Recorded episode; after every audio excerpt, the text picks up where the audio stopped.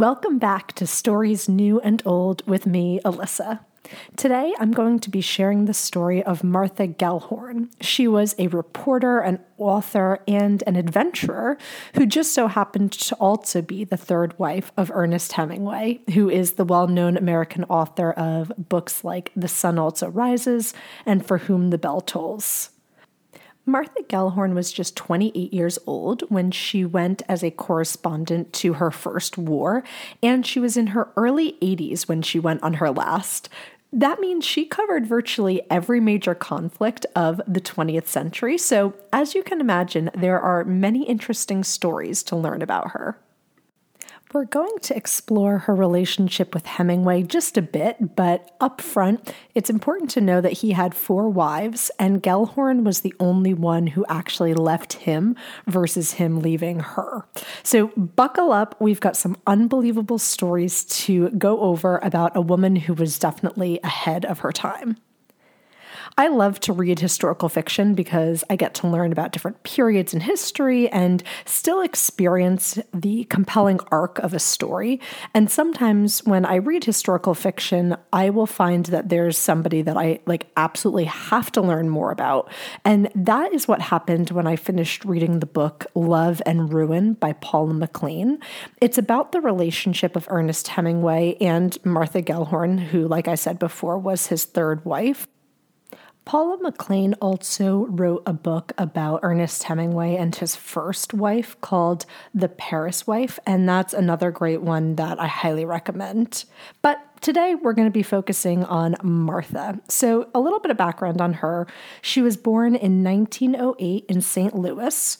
Her father was a pretty progressive figure, and he was actually St. Louis's most reputable gynecologist. And her mother, she was a huge advocate for people who were struggling. She championed women's rights um, and women's suffrage.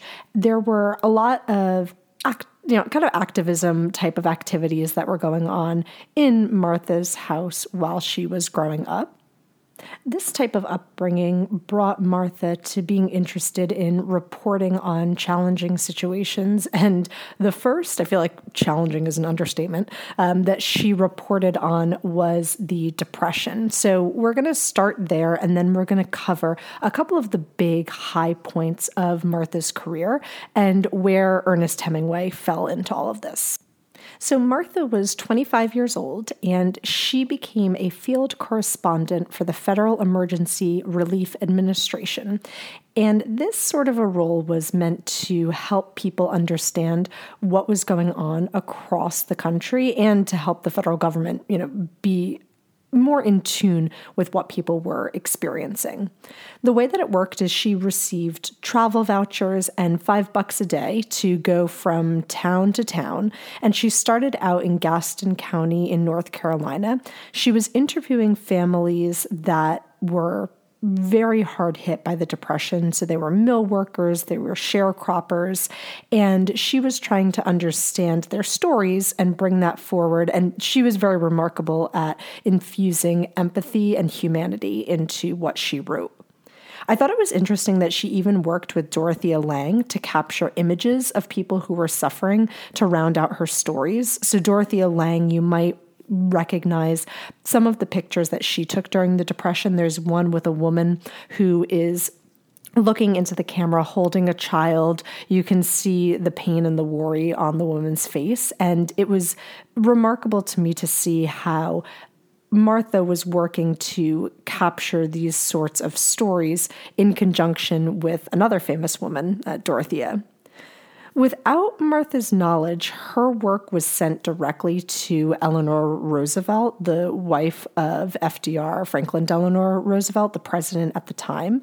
And because of this, when Eleanor read Martha's work, she decided to invite her to a dinner at the White House and learn more about the stories that Martha was experiencing nearly a year into being a correspondent in the Federal Emergency Relief Administration, um, she was fired because she incited a riot among unemployed workers in rural Idaho. And Eleanor Roosevelt stepped in and she was like, Hey, you're welcome to come and live at the White House until you find out what you want to do next. So Martha actually moved into the White House for two months into what would later be known as the Lincoln bedroom. And she got really close with Eleanor Roosevelt. She answered a ton of mail with her and they developed a relationship. And this was just such a wild thing to read about for a woman who was so young. Now, this was all pre Hemingway. So, when did Hemingway come onto the scene for Martha? She was on a trip with her family in Florida and she met Ernest Hemingway there. It was not planned, they were not at some sort of authors convention. It was just pure chance. And they were very attracted to one another and they decided to travel together to Spain to cover the Spanish Civil War. There's you know, nothing like a good war to put you in the mood to fall in love. And at the time, Hemingway was married to his second wife. So when they first went over to Spain, it wasn't under the pretense of a romantic relationship, but that did develop while they were over there what I love about Martha in general is that she was continually pushing herself into challenging and dangerous situations. And every time that there was some sort of failure, she had a renewed sense of motivation. I mean, this was very difficult for her to experience a war nearly on the front lines but she really enjoyed getting to report on it and she thought that it was important work just like when she was reporting on really sad situations during the depression now, like I mentioned, apparently, when you are in very dangerous situations, it's a great place to fall in love. Uh, and she and Hemingway got married in 1940, although they did live together for a little bit while Hemingway was still married to his second wife. He was, you know, kind of jumping around from woman to woman. But Martha was very different than any of the other wives that Hemingway had had. So instead of just settling down into the role of being a dutiful wife, she continued to travel and report, um, even when Hemingway was really not happy that she was not waiting at home to be ready to, to serve him. His first wife, um, a woman named Hadley Richardson, she didn't have a career. And his second wife pretty quickly stopped being a journalist and was focused on you know, being Mrs. Hemingway instead. And nowadays, it might seem easy enough for a woman to be able to chart her own course, but we have to remember that this was back in the 1940s and it was a lot harder for women to assert their independence while still fulfilling their expected role as a wife life. So I really respect the fact that Martha continued to advocate for herself and do what was important to her, even if it didn't magically perfectly align with Hemingway's expectations or even society's expectations at large. After going to Spain, she went to Germany to report on the rise of Hitler. She went to Czechoslovakia before the Munich Agreement was put in place. She traveled to Finland and Hong Kong and Burma and Singapore and England to report on World War II in all parts of the world. Now, my absolute favorite story to tell about Martha is when she reported on the D Day invasion in World War II. So, if you're not familiar, during World War II, a major turning point was when the Allied troops landed um, in Normandy in France and did Operation Neptune, is what it was called, but it's most commonly referred to as D Day now. And it was the biggest sea invasion in, in history at that point.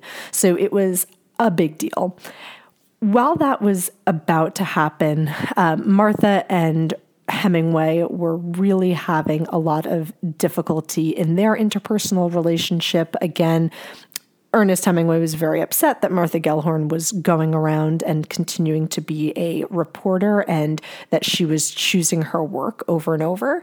And he decided to be pretty sneaky and vindictive.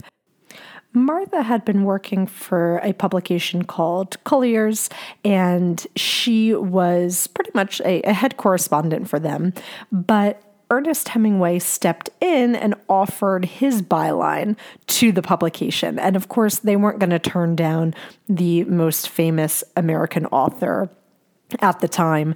And what they did was they said, you know, sorry, Martha, we're not going to send you to report on D Day. We're going to send Hemingway instead. So he effectively cut her out because the newspapers at the time were only allowed to send one correspondent. So she was left scrambling, trying to get another publication to work with her, and she wasn't able to. She wasn't able to get credentials, and the relationship between Gellhorn and Hemingway was completely falling apart.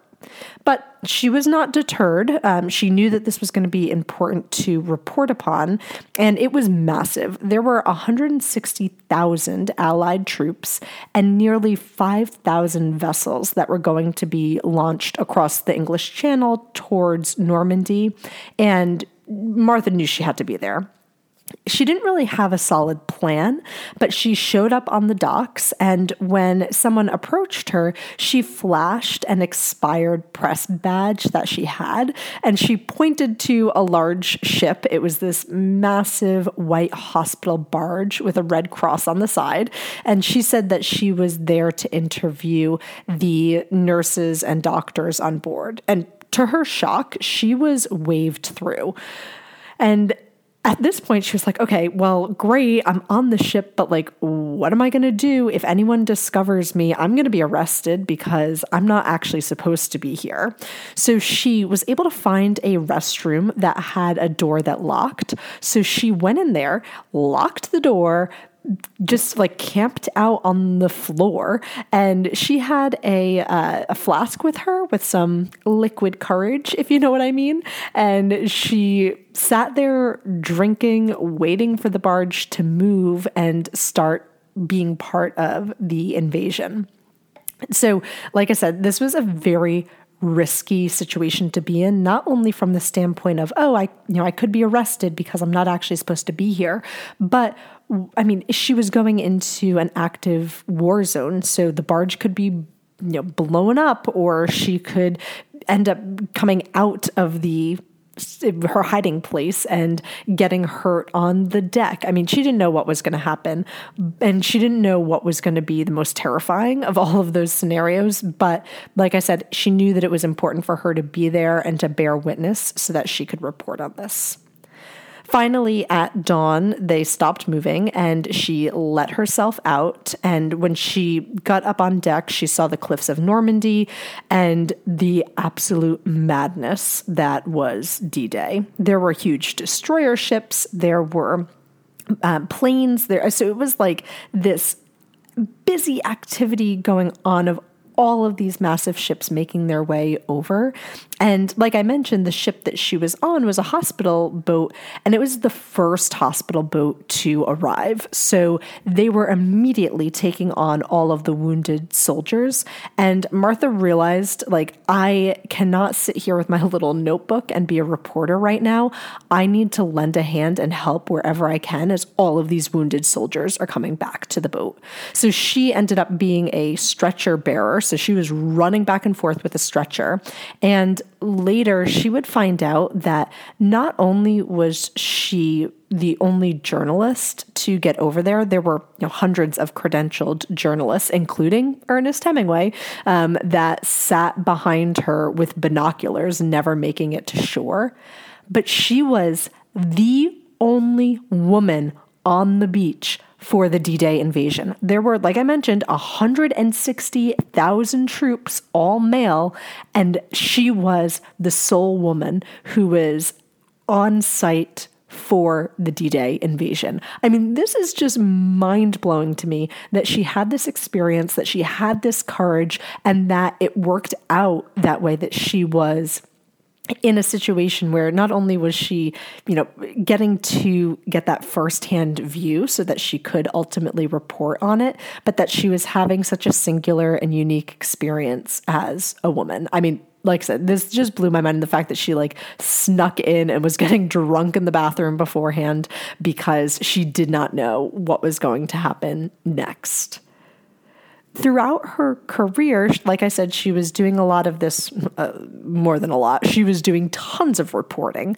but she was also writing books. Um, she was trying to establish herself as a author of novels, but it was really challenging to do this while she was married to Hemingway, who was, like I said, the most well-known author of the time.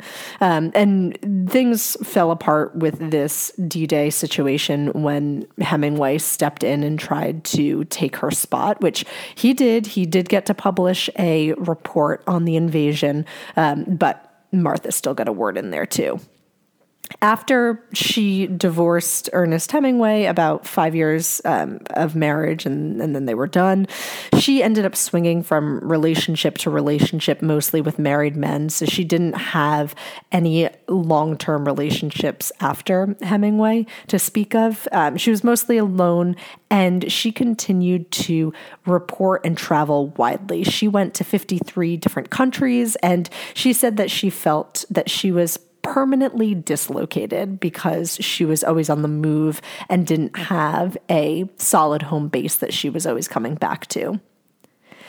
She was 89 years old um, when Martha was given a terminal cancer diagnosis, and she decided that she was going to die by suicide. Instead, she swallowed a cyanide pill, but she had been so active up to that point this quote I love from her. She wrote, I want a life with people that is almost explosive in its excitement, fierce and hard and laughing and loud and gay as all hell let loose. Why should I be a footnote to someone else's life? And I just love how she phrased this and how she did embody this explosive excitement that she said that she wanted to have in her life.